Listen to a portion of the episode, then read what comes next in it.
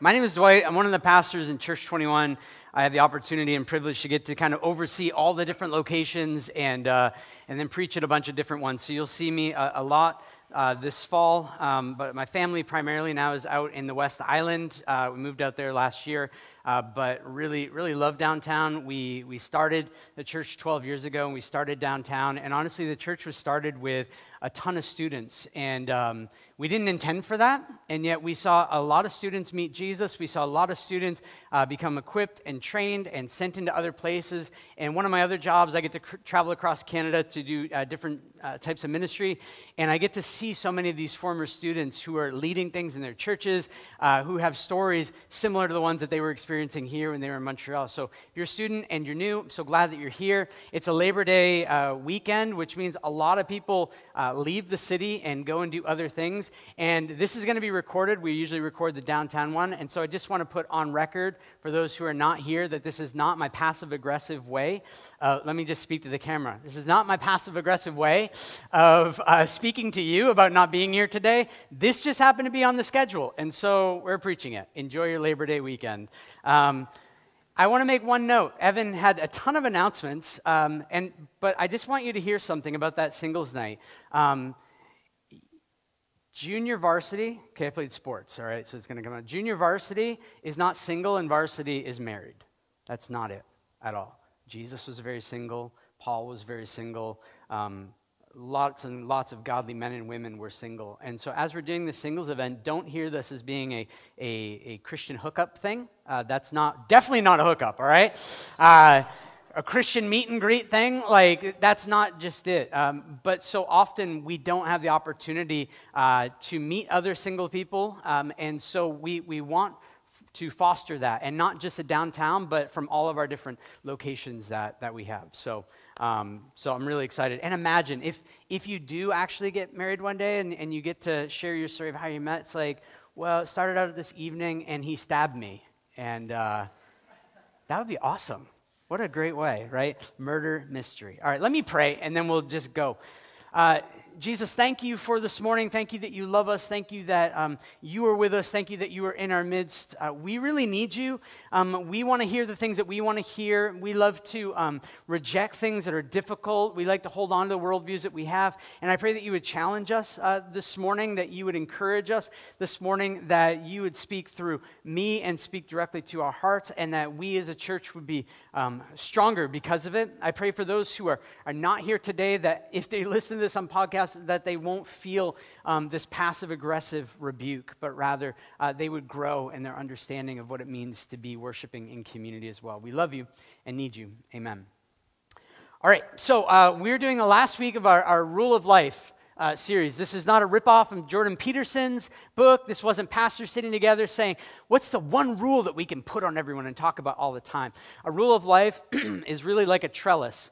And so if you're if I was 18 or 20, I would have had no idea what a trellis is. I still barely know what a trellis is, but it's something that is put up there for something to grow on. It gives form and shape to something. So you think about a vine. Uh, a vine is going to grow at our house. We have this weird tree that grows up over this strange trellis that was there when we took over the place. And so without that trellis, that, that tree, that vine would grow wild and yet we, we wanted, or they wanted rather, for it to have a very specific purpose. And so that trellis helped it to grow. That's what a rule of life is. It's a, it's a way to order our lives for maximum joy and maximum effectiveness. And that's really what Jesus desires for his kingdom. And it's not a when you become an adult thing, it's a now thing. I'm doing this with my kids. I have four kids from the ages of 6 to 12, and we're working through rule of life stuff because my six year old, you know, I'm not crazy, all right? Maybe a little bit. But I want my six year old to have an understanding of how to order her life in such a way that she has maximum joy and maximum effectiveness within the kingdom of God. We also put together a workbook, which we don't have any more physical copies of. I think we printed out 250, way too little, but it was summertime. But you can go on to church21.ca slash rule of life, and it's downloadable there. Um, or you can listen to the podcast as well. But today, this is our last week. Next week, we're going to talk about sex, baby. Yep. And um, so this morning, we're talking about church, worshiping in community. Worshiping in community. So let me ask you a question. What did you do this week? What did you do this week? Okay, worked. Yeah, that's pretty normal thing. What else? Yeah, okay, worked a lot. Good, there's a theme. All right, I can work with themes. What else? Something other than work or worked a lot? A picnic. All right, so you ate. Was that the only time you ate this week? Okay, perfect. So, eating, eating, working, sleeping. Hopefully, you're sleeping. Uh, if you're in school, apparently, you're going to lose a lot of sleep. Uh, if you are a new parent, you're already losing a lot of sleep, and it's okay. It'll go away someday. Uh, not the person, you, the sleeplessness, okay? Don't lose them because you're sleepy, all right? All right, uh, entertainment. It, you could have gone to a movie this week, gone to the theater, whatever, but it's a pretty normal week. Pretty normal week. Now, did you also know this week that you were being watched and hunted? Not by the government. This isn't like a conspiracy theory church. You're just like, oh boy, how do I exit soon? Uh, but you were watched and hunted. And, and, it's actually very serious, it's weighty.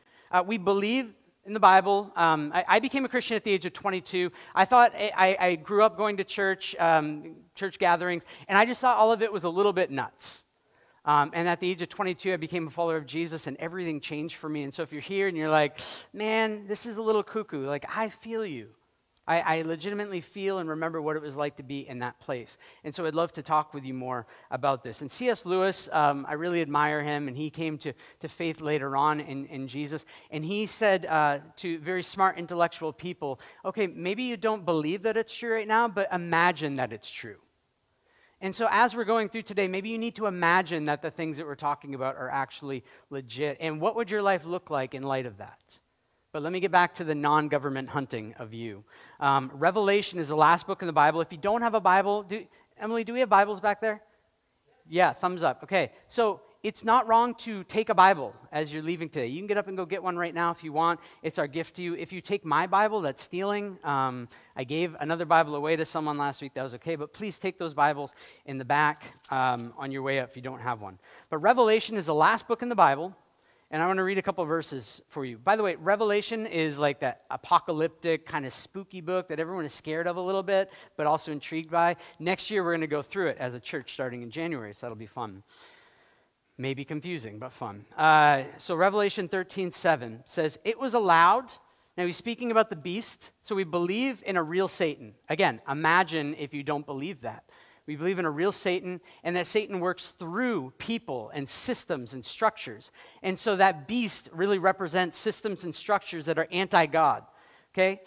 This beast was allowed to make war on the saints or the Christians and to conquer them. And authority was given it over every tribe, people, language, and nation, and all who dwell on earth will worship it. Everyone whose name has not been written before in the foundation of the world in the book of life of the Lamb that was slain. So, what the author of Revelation is saying is that everyone who's not a follower of Jesus is going to worship the beast.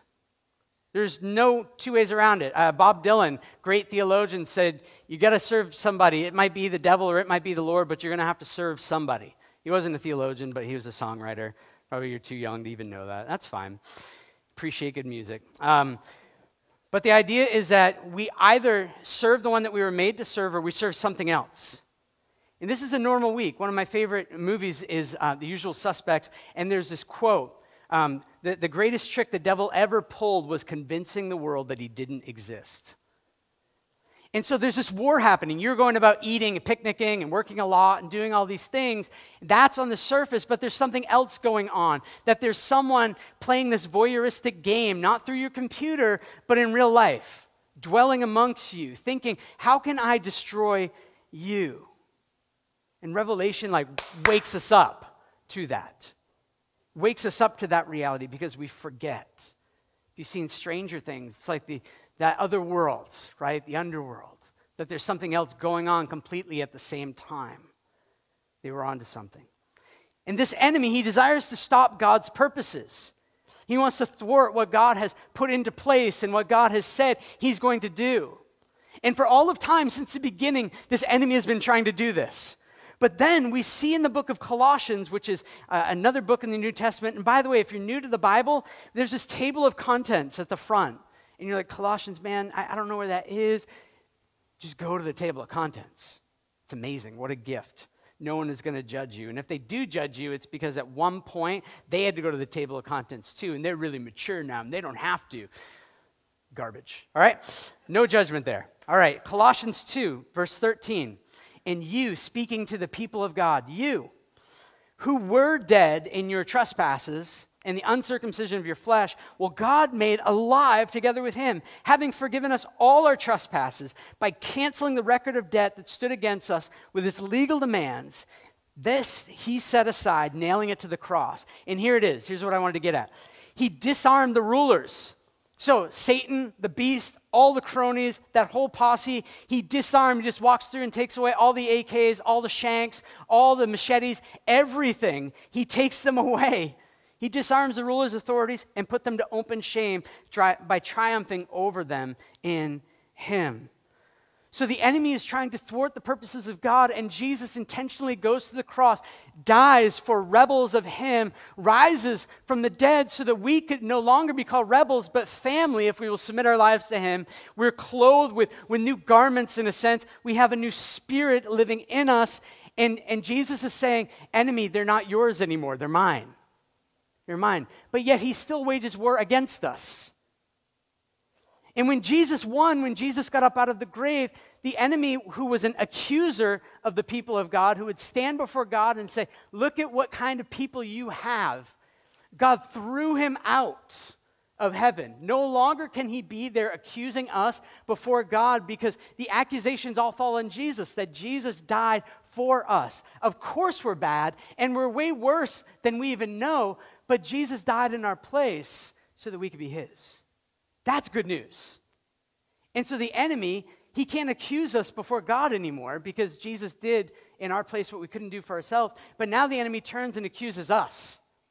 He speaks to us, he makes war against us. And it's a war for worship. It's a war for worship. Everyone is a worshiper, and I'll get to that in just a second. But Revelation 13, verse 4, talks about the world. And when I talk about the world, I don't mean like, you know, the, the mountains and land and sea. I, I mean people and the systems and structures that have anti God, not just tendencies, but desires. And so uh, in Revelation 13, verse 4, they worship the dragon, so Satan, for he had given his authority to the beast, so the systems and structures. And they worship the beast, saying, Who is like the beast? And who can fight against it? These people actually, you know, believe that that this beast is worthy of all their worship and all their time and all their sacrifices and all their money and everything. The beast is, and, and, and Satan are really smart because it's not about um, getting people into a room and making them sacrifice goats and throwing blood at each other and putting 666 on our foreheads and doing pentagram. Like, that's not satanic worship. Satanic worship is worshiping anything but God. Listen to this quote by uh, David Foster Wallace. Maybe you've heard it, it, before. He was a brilliant mind. He was an atheist, and he, he gave this, he, he has since taken his life, uh, but he gave this, this talk at a commencement ceremony. Imagine you're graduating, you're excited to carpe diem your life, and like, yeah, I'm going to get it. And then this guy stands up and says this In the day to day trenches of adult life, there's actually no such thing as atheism. That's confusing because he's an atheist, right? There's no such thing as not worshiping. Everybody worships. The only choice we get is what to worship. And an outstanding reason for choosing some sort of God or spiritual type thing to worship is that pretty much anything else you worship will eat you alive. If you worship money and things, if they are where you tap real meaning in life, then you will never have enough. Never feel you have enough. And it's the truth. Worship your own body and beauty and sexual allure, and you will always feel ugly. And when the time and age start showing, you will die a million deaths before they finally plant you. Worship power, you will feel weak and afraid, and you will need ever more power over others to keep the fear at bay. Worship your intellect, being seen as smart, you will end up feeling stupid, a fraud, always on the verge of being found out, and so on. Look, the insidious thing about these forms of worship is they're the kind of worship you just gradually slip into, day after day, getting more and more selective about what you see and how you measure value, without ever being fully aware that that's what you're doing. And the world will not discourage you from operating on your default settings. Because the world of men, women, money, and power hums along quite nicely on the fuel of fear and contempt and frustration and craving and the worship of self. It's a weighty, long quote. Most of you probably checked out in the first two sentences. You can look it up later. David Foster Wallace, everybody worships. And what he's describing is, is exactly what this enemy wants to do cause you and I to worship anything other than the one that we were made for, by, and to worship. And this, this war is, is, a, is a war of deception, lies, and fear. And he wants to lure you away from Jesus and also lure you away from the church. He wants to corner you. Like lions and cats of prey do. They want to find the weakest, not person, but weakest creature and get them away from the pack and then devour them. They're not looking to prove anything by going after the strongest. They want to find the weakest and devour devour them. He's like a lion that's that's prowling to destroy us. So what do we do? What do we do? Hide? Get swords? March around the city? I'm looking for Satan. It's like, okay. What do we do? Well, the book of Romans tells us that he wants our false worship. And so the way that we fight false worship is by actually worshiping the one that we were made for and by. Listen to Romans 12, verse 1. Paul writes, I appeal to you, therefore, brothers and sisters, by the mercies of God, to present your bodies as a living sacrifice holy and acceptable to God, which is your spiritual worship. And then he goes on to say, Do not be conformed to this world, but be transformed by the renewal of your mind, that by testing you may discern what is the will of God. And we'll come to that will of God. What is good, acceptable, and perfect. So, what do we do? We don't cower back, we, we worship. We don't, we don't try and just stop doing bad things, we worship. Submitting to God's will, His desires for your life, is worship. Because let me share something with you. There are lots of things that I know from God's word that I don't like. In fact, if, if God gave me an option, oh, Dwight, you can go ahead and change this. I'll give you, you know, a, few mar- erasers and markers, and you can rewrite things. There's some things at this moment I'm like, hmm, maybe that's not the way I would have done it. And aren't you so glad that I'm not God? Right? I'm so glad that I'm not God and that God hasn't given me that magic eraser to be able to do that. Because worshiping is saying, I am not God. I'm not capable of being God. I'm not capable of all control and power and doing that in, in a great way. I don't have a perfect view over all things. I'm not outside of time. And so worshiping God is saying, okay, I don't see how all the dots connect, but I'm going to submit to you. Even the things I don't want to do necessarily, I'm going to do because you told me this is good, right, and true, and I'm going to trust you, not myself. That's the meaning of worship. God is not this build a bear. Have you ever done build a bear? None of you will admit to it, right? Uh, my sister did this with three of my kids. Apparently, apparently, she doesn't like my fourth child, but she did it with three of my, my kids and she started having kids at that point, so diverted her attention apparently. But anyway, this is I'm I'm okay. I don't need counseling. I'm good. No, uh, actually, my third child didn't like it, so she handed it down to the fourth. Hopefully, my sister doesn't hear that either. But Build a Bear, okay, back to Build a Bear. You walk into a thing and you're like, oh, unicorns, you know, and you're like, yeah, yeah, wouldn't that be so cool to have a unicorn bear? And you like piece together this really weird bear, and then they take a little heart and they put it inside the bear, and it's just like wasted resource. Like, I could have saved 10 cents if you didn't put that thing in there, right?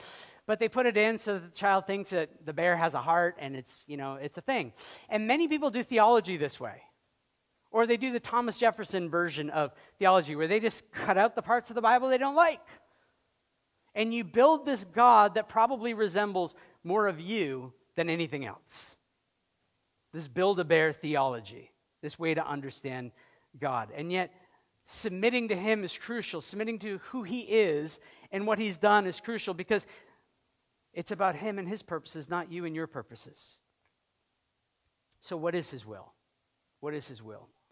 And I'll be very brief about this. His will is to love God and love others. He desires that for His people that we would love him and love others.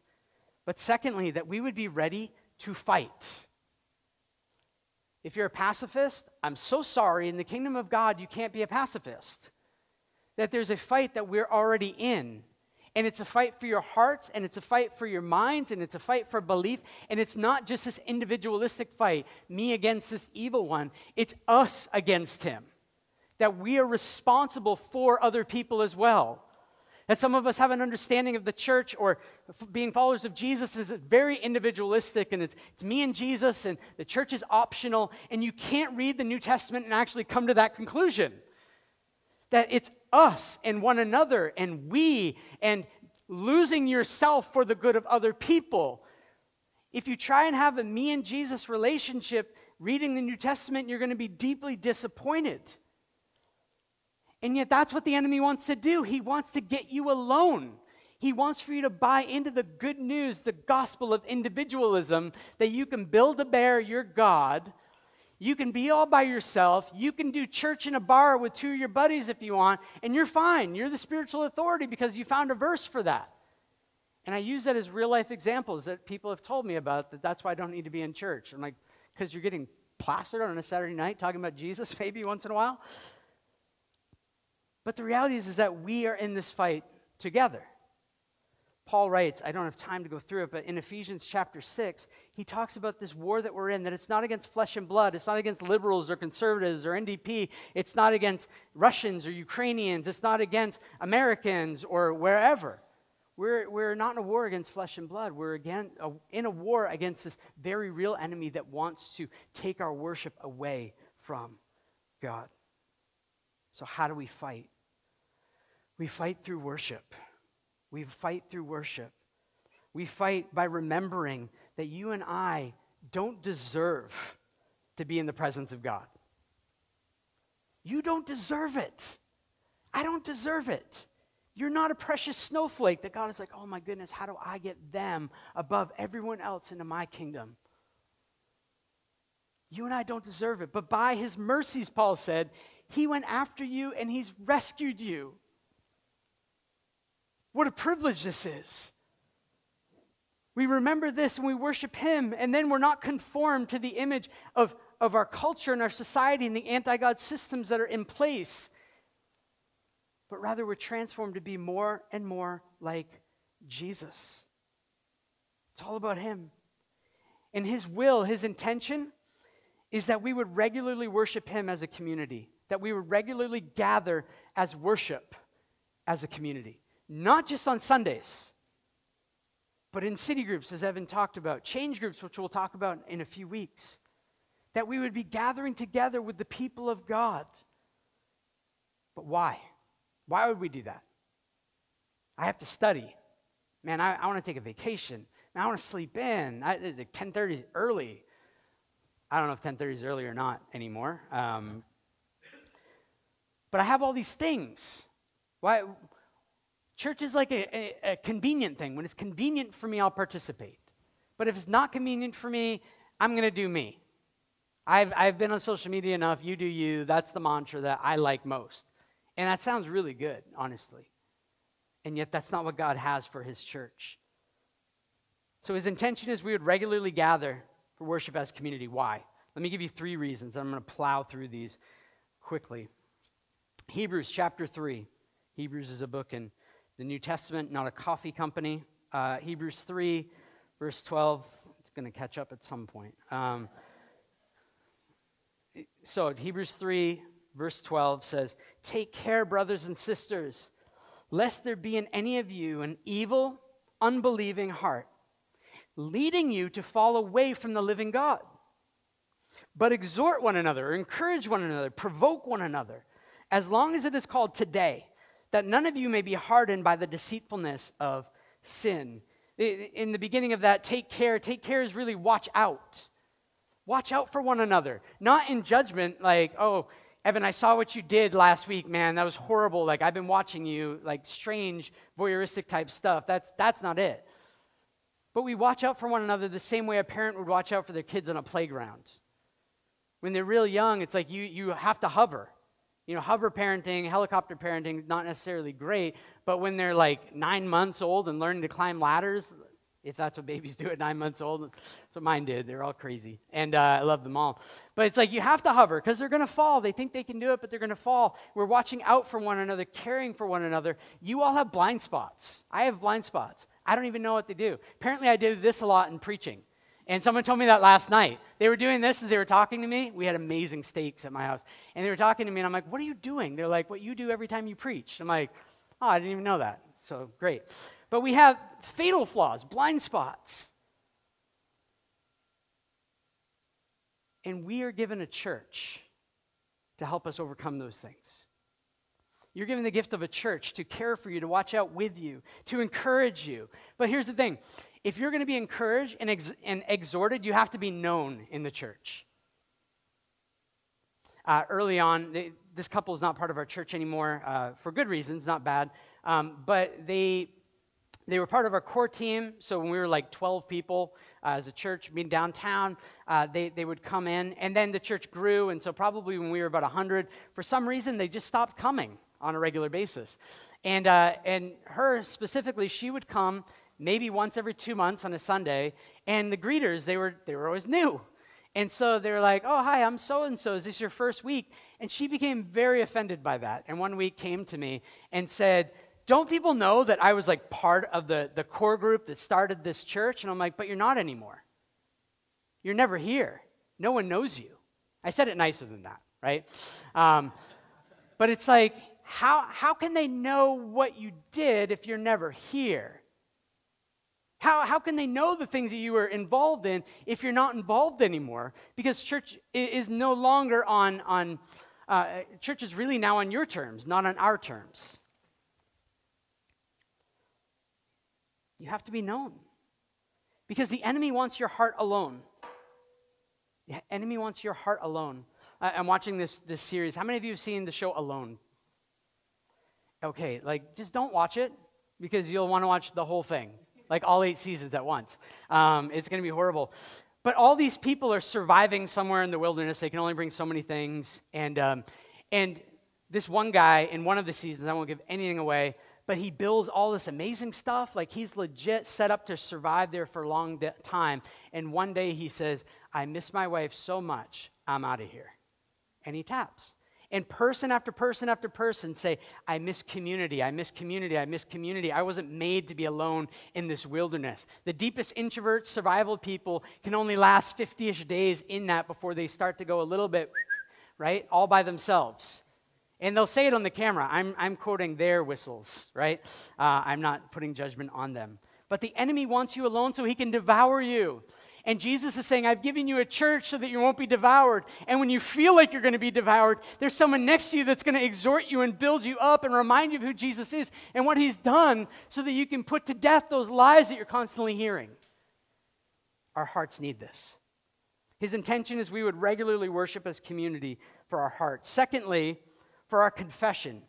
Hebrews 10 19 through 25 was, was read earlier for us, but let me read two of those verses.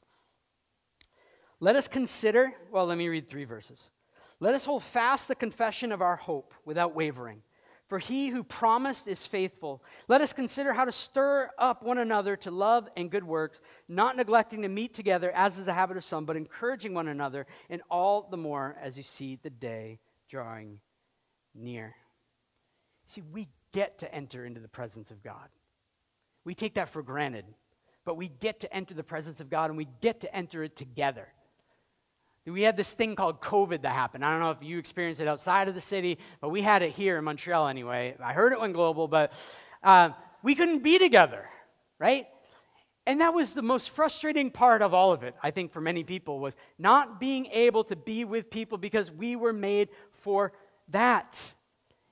And we get to be in the presence of God together and with each other, reminding one another of what is most true. And when we come together, we get to confess false worship that we've been believing all week long and reorient our allegiance to Him. We get to hear the word again and we get to respond to the word again, not on our own, not in a podcast on a run, though I love podcasts on my runs. There's something so much greater to that. Right? Some people, when they miss a Sunday gathering, they'll, they'll say, Oh, hey, I can't be there, mom. I'm like, oh, okay. I don't even ask, really. Right? And they're like, I'll just catch up on the podcast. And I'm like, oh, that's great. You're getting, you're getting the content, the intellectual content of what we're going to go through, but you're missing the experience of being gathered together as the people of God to worship God together and to begin to, to be the people, right? Some of you are very new to our community and you're like, I don't know if I want to be part of this community if this guy's talking every week. But you're exploring and, and you're learning of how we're going to be the people of God together. And the Word of God is received differently when we're in community than when we're just by ourselves. In fact, I preach differently when I'm with just one or two people. I don't get this excited to put a microphone on. Uh, it's, it's, it's preached different and it's received different so often. And what the word does is it provokes and it awakens stubborn hearts and lulled hearts to, to love and serve one another. And this just doesn't happen. I'm going to be like very uh, punchy this morning, not meaning to be aggressive, but I, I just have to make it through this stuff. This doesn't happen if we neglect gathering. If, if church gatherings and city groups and hospitality and all those things are really on your terms and they're not for anyone else, you're going to miss a significant part of Jesus. And you're going to you're to convince yourself that, um, that even this community exists just for you. You're going to convince yourself that you're not needed in this community as well. Some people will say, Oh, yeah, I have the podcast, and I also have friends that I meet with on a regular basis, but your friends are not necessarily the church. They might be part of the church, but uh, I got to choose my friends. I don't know about you. I don't know if your friends were chosen for you, like an arranged marriage. You, your parents did arranged friends. I don't know. But I got to choose my friends. And I chose friends that were like me, that liked the same things that I like, that we could do things together. And the church is not that. We, how many of you like baseball here? Okay, well, okay, I'll have one friend. Brother, we can talk about baseball after, right? I'm in a predicament here, right? No one likes baseball, okay? The church is full of people that don't like baseball, especially in Montreal, right? And they don't like my favorite football team, all these things, but it's not about that. It's that we've been brought together into this community, that it's not about our preferences, it's about us pointing one another back to Him. Podcasts and friends can't replace the church. The church is kind of weird on purpose. I remember looking at one of our first core group gatherings, and I looked around the room and you know, you say amazing things, you're like, wow, that came out perfectly. Uh, I said, you know, I don't know if I would have chosen any of you to be in this room. And it's like, yeah, that didn't come out right. But I'm like, but God chose us all to be together. It's like, oh, yeah, like good, good save. But that's true. But that's true, isn't it? That that's the church. That's the beauty of the church. Is that we're not a, a hockey church or a cowboy church or a you know, pants church or wear pants, please. Uh, but we're not like, we don't define who we are by, by these subjective things. We are defined by Jesus, we're defined by Him.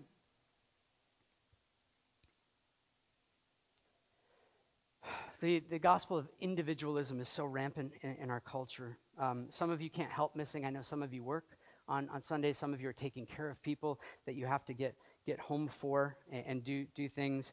Um, but many of us who miss Sunday gatherings or, or city groups or change groups, uh, many of you can help missing that. It's just a, a reordering of priorities. And this isn't about guilt in this moment where I'm going to like press in on that. It's about wisdom. That what will end up happening if you deprioritize the gathering of the people of God, you'll wander into a corner of unbelief and start confessing other things. And so, what this takes is a reprioritization of I am part of the people of God. I am a participant of the people of God. I am a member of the people of God. In fact, my number one priority in life is not getting my degree or putting food on my table or uh, feeling good about my hobby. My number one priority is being a child of God. And being a child of God means I'm part of the family of God. And I need the church so much more than the things that I think I need. Do you know how many times that I don't preach that I think I need a Sunday sleep in. I think that all the time. And I get up and I'm like, my wife's name is Jess. And I say, Jess, I don't really feel like going to the church gathering today. And I kind of look at her, waiting for her to be like, Yeah, you work hard. Yeah. And she's like, Yeah, but we have to we have to be a part of the people of God. Like we need that. I'm like, ah, I know. And so as a pastor, There are times that I'm dragging myself into the gathering, knowing that this is, is what my soul actually needs. And then I leave being like, I'm so glad that we were together. I got to be encouraged by this person. I got to encourage this person with this. We got to connect about this. This person became a follower of Jesus this morning, like in the back. Like exciting things happen that you aren't planning, but He's orchestrating and has been orchestrating since before the foundation of the world was actually laid. A sleep in is not going to make you closer to God. A, a brunch is not going to make you closer to God. Your sport is not going to make you closer to Him. An extra shift or errands or a day off or taking a break from church, right? That's the, the epic thing to hear. I'm just going to take a break from church. I'm like, what does that mean? Like, I'll walk down to my family and be like, hey, I'm going to take a break from being husband and dad. I'll call you when I'm, I feel more authentic and I can do that. It's like, the, you don't get that. There are things that you need to work through, and probably you need the church more than ever. So let's work through that stuff. And it might reveal actually who or what you're worshiping. And if you're needing a break from the people of God, then you're probably not worshiping the one who's over the people of God in that moment. So, what do we miss? What do we miss when we miss gathering? Well, we really miss our body.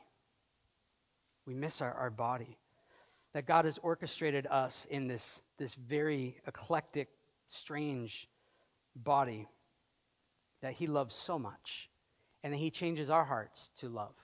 Like you go from being a stranger to being my brother and sister because of what Jesus has done. It's outstanding.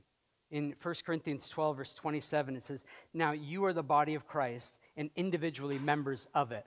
So you don't lose your individuality like, you know, I know that I have a, a, a fingernail on my pinky, right? I know that. It doesn't lose itself in my body, it's distinguished, it's uh, pretty short right now. I have an issue with biting my fingernails, it's kind of gross. Um, but this is, this is there, right? But yet it's part of the overall, the overall thing. Just like you, you don't lose your individuality, but you also are, are caught up into the body of, of Jesus. And you have a role in that. And sometimes you don't think that you have a role because you don't feel important, you don't feel seen. How many of you have ever seen my little, my little toe on my foot? Probably none of you. Maybe Evan, I don't know. Um, we were just we were just camping together. So uh, yeah, I went shoeless quite a bit. But I, am training for a marathon. I run a marathon a month from now, and uh, and I was trying out new shoes, and I got these crazy blisters, three different blisters on my pinky toe, and all my friends were telling me, no, like leave the blisters, and I'm like, yeah, but I kind of just want to cut them off. And so, um, yeah, in a moment of regret, I cut off all the blisters, and there's this deep like divot in my toe. And now I ran yesterday and I went a good distance, and you don't know how badly I wish that I had a normal pinky toe, right? And you don't realize how important some of the members are until something is happening. I can show you a picture later if you want. We'll put it on the screen. Uh, it's really nasty. Um, it's okay, though. I didn't wear sandals this morning. But you realize how important that toe is. And when it's suffering, my whole body yesterday rearranged itself in how I, I, ran so that it was caring for that little toe. And that's what the people of God do. When one member suffers, everyone suffers. And when one member rejoices, everyone rejoices. It's not just a you and Jesus thing, it's a us thing that we're all brought into together. Uh, 1 Corinthians 6 tells us that you were bought with a price. You're not even your own.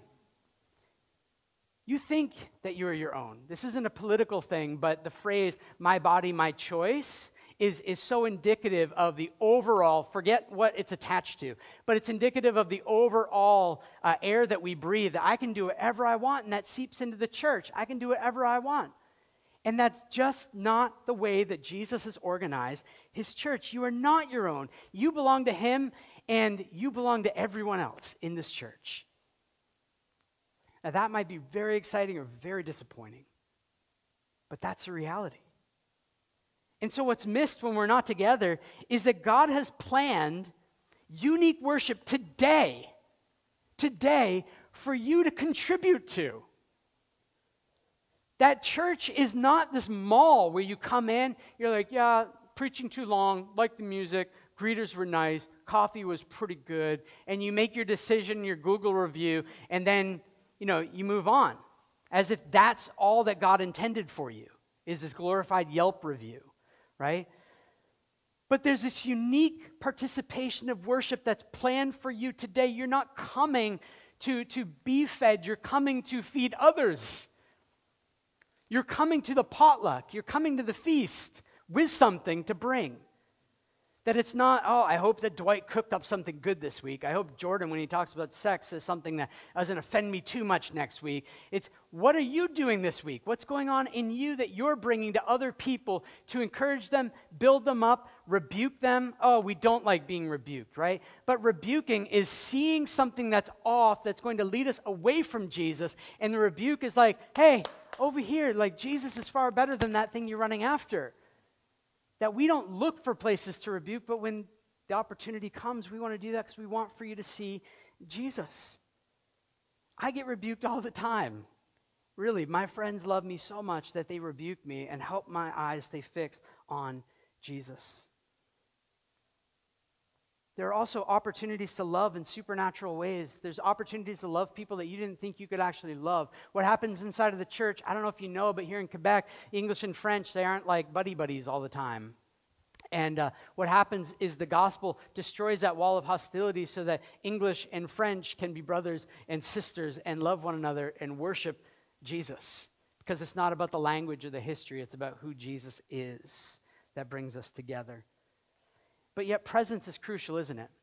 Um, you think about how you love people. Maybe uh, someone has a someone has a child. Uh, actually, Stephen and Madison Polino, who some of you know, they had their their fourth child a few weeks ago, and uh, and what do you do? Well, you you send them stuff. But imagine that forever we just sent them like Uber Eats cards, and we sent them dishes that were like left on their their doorstep, but no one actually ever showed up. They, it's kind of like the parents who have lots of money and they try and they have no time, so they try and buy the child's affection. And it's like, we gave you everything, but then that child grows up and it doesn't matter all the stuff they had. They're in counseling for many years because mom and dad were basically dead to me. Your presence is required for people to actually experience love from you, and your presence is required for, for you to actually receive love. Paul said to a church in Thessalonica that I didn't, I didn't just preach you the gospel, I gave you my heart. Like I gave you my life, I was with you. And within this body, there's going to be opportunities to serve and to be served. You're rescued by the Spirit of God to do ministry. You're all full time ministers of the gospel if you're followers of Jesus. You just might say, Yeah, I'm a pretty broke student. Yeah, I know. Probably won't be forever. Um, or I'm, I, I'm a mom and I'm like full time doing that. It's like, yeah, you get to minister the gospel and disciple your, your kids and neighbors and friends. Amazing. We're all full time ministers. And let me, let me wrap up with these few things. But worshiping in a community reminds us that, that life is not about us. When you come into a community, you're reminded that life is not about you.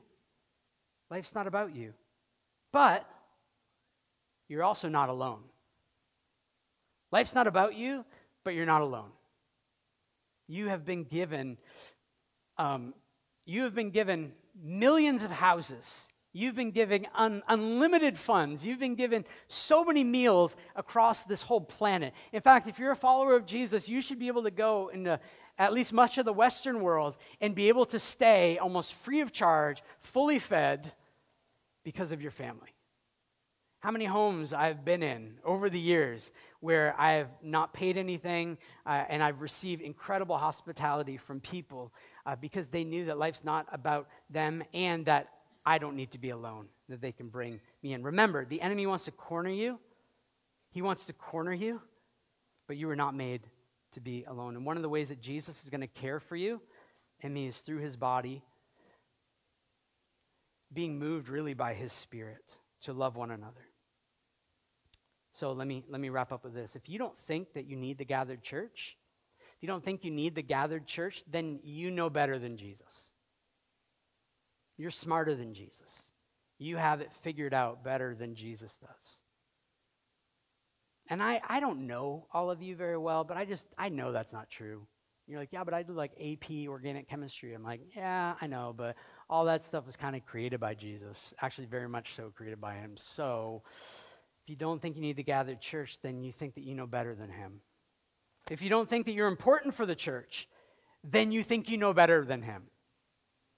And we want to figure out how do we involve everyone in our church in serving and ministering the good news of what Jesus has done to our city, to our campus, our workplaces, to our friends, but also within the church. That our church needs good news. Our church needs to be reminded of who Jesus is and what he has done. So Jesus gave his body so that we might be brought into his body. And he promised, he did not promise that he'd work through your little spiritual retreat by yourself. He did not promise that he would um, work through your day off. He did not promise that he would work uh, through sleeping in, but he promised that he would work through his people. He promised that he would work through the people of God being gathered together. So don't try and get around that. Allow for your heart to be disciplined into gathering, even when you don't want to. So, last question Is there anything that needs to change regarding how you relate to the church? Is there anything that needs to change regarding how you relate to the church? Because for some, pride is going to bubble up. I'm here every week. Nothing needs to change for me. And it, these other people, you know, they need to change, right? They're the ones. We can get pride, prideful from our attendance or self sufficiency. And so, do you know what your, the message is for you today? Repent, which means turn. Turn from looking in the mirror and saying, oh, yes, God must love me because I do X, Y, Z. That's not why He loves you, but He does love you. And, and allow for your attendance or presence to be turned into active serving Him and, and, and allowing for you to experience much joy in Him. For others, worship is just about me and Jesus. And you need to turn to his purposes for you, that it's not just about me, it's about me and others as well. Like, how do I bring goodness to other people? For others, there's guilt over your falling short. You're, you're listening to this, you're like, man, I do not, I'm not there. I'm not living this way. And you feel guilt and you're going to be overwhelmed by that. Well, let me say this you're loved. Jesus, you were so bad that, that Jesus had to die, but you're so loved that Jesus was glad to die in your place right? And so you're loved, and He wants to wash away that guilt, especially with His presence ministered through His people. And lastly, for those of you who are here thinking, you know, gathering is optional. Gathering only happens when it's convenient. City group only happens when it's convenient. I'll say this, and, and it's hard to say this, but it's true. You're missing out on aspects of Jesus that you won't know unless you're involved you're missing out on aspects of Jesus that you cannot know apart from being part the people of God. And we want that for you. It's not about God dropping like little report cards to the pastors, being like, uh, yeah, Johnny, um, 44% attendance. Like, God, I would not pass him. Uh, it's, it's not that. It's that we want you to have so much joy in Him. We want more joy maximum joy, maximum effectiveness, and that's going to come through gathering, partly through the gathering of the people of God. So, how do we respond today? Um, well, we respond by giving ourselves to Jesus in worship, by saying, All right, Jesus, I'm giving myself to you. How do you want me to participate in your community, in your church? I want to get behind that, not my ideas. And help me. Help me to fight the enemy's ploy to corner me and comfort me away from Jesus. And we come full because we have Jesus, but we also come needy because we need more of him. And as we, we gather, we, we, we come ready to, to share and receive. So maybe today there's something that God has put on your heart that you need to share with someone else. Um, I, during our, our our worship time and singing, I'll be in the back. And so you can come back and say, hey, I really want to share this. I think that God is saying this. And I would love to hear that and, and pray with you. But as we, as we move forward in the fall, come next Sunday, September 11th. Come ready to serve other people and care for other people and minister to other people and also to receive. And be a regular in the family of God. be a regular in the family of God because Jesus allowed us to be that. For Jesus is in our midst. And I'm, I'm fully convinced that Jesus wants to add to his people of God in the city. That when we think about McGill, we've been praying about McGill since some of you were, I don't know, six, seven, eight years old maybe. And uh, we've been praying for revival to take place there. We've been praying for revival to take place in downtown. We're seeing it happen in different places in the city. We went from one church downtown to four different uh, churches in, in and around the city. And we want, we want more. We want more people to know him and to enjoy him. And so, God, I believe, wants to equip you and send you out into those places as well. So let me, let me pray, and then we'll, we'll respond. Jesus, thank you that you're you're here, you're in our midst, you love us. Oh, man, you love us so much. And I'm so thankful that your love for us is not based on our performance or our attendance because uh, I, would, I would fail miserably. Thank you that your, your love uh, toward us is based on your work. Thank you that you've given your spirit to your people. And I want to pray for, for those who, who, are, who are feeling like, yes, I, I need to change the way that I engage with the, the church in, in worship, whether it be the Sunday or a city group, or whether it be normal everyday uh, getting together with different people. Um, would you help us to take responsibility for one another? Help us to move away from that gospel of individualism that the enemy would love for us to buy into and believe that me is most important and my time is something I have to guard uh, for myself when Jesus' time has been a gift given from you, and we don't know how much time we actually have. But help us to use all our time and money and talents uh, to have maximum joy and maximum effectiveness. We love you. Pray that many people in Montreal will come to know you. Pray your church would explode in growth. We love you so much. Amen.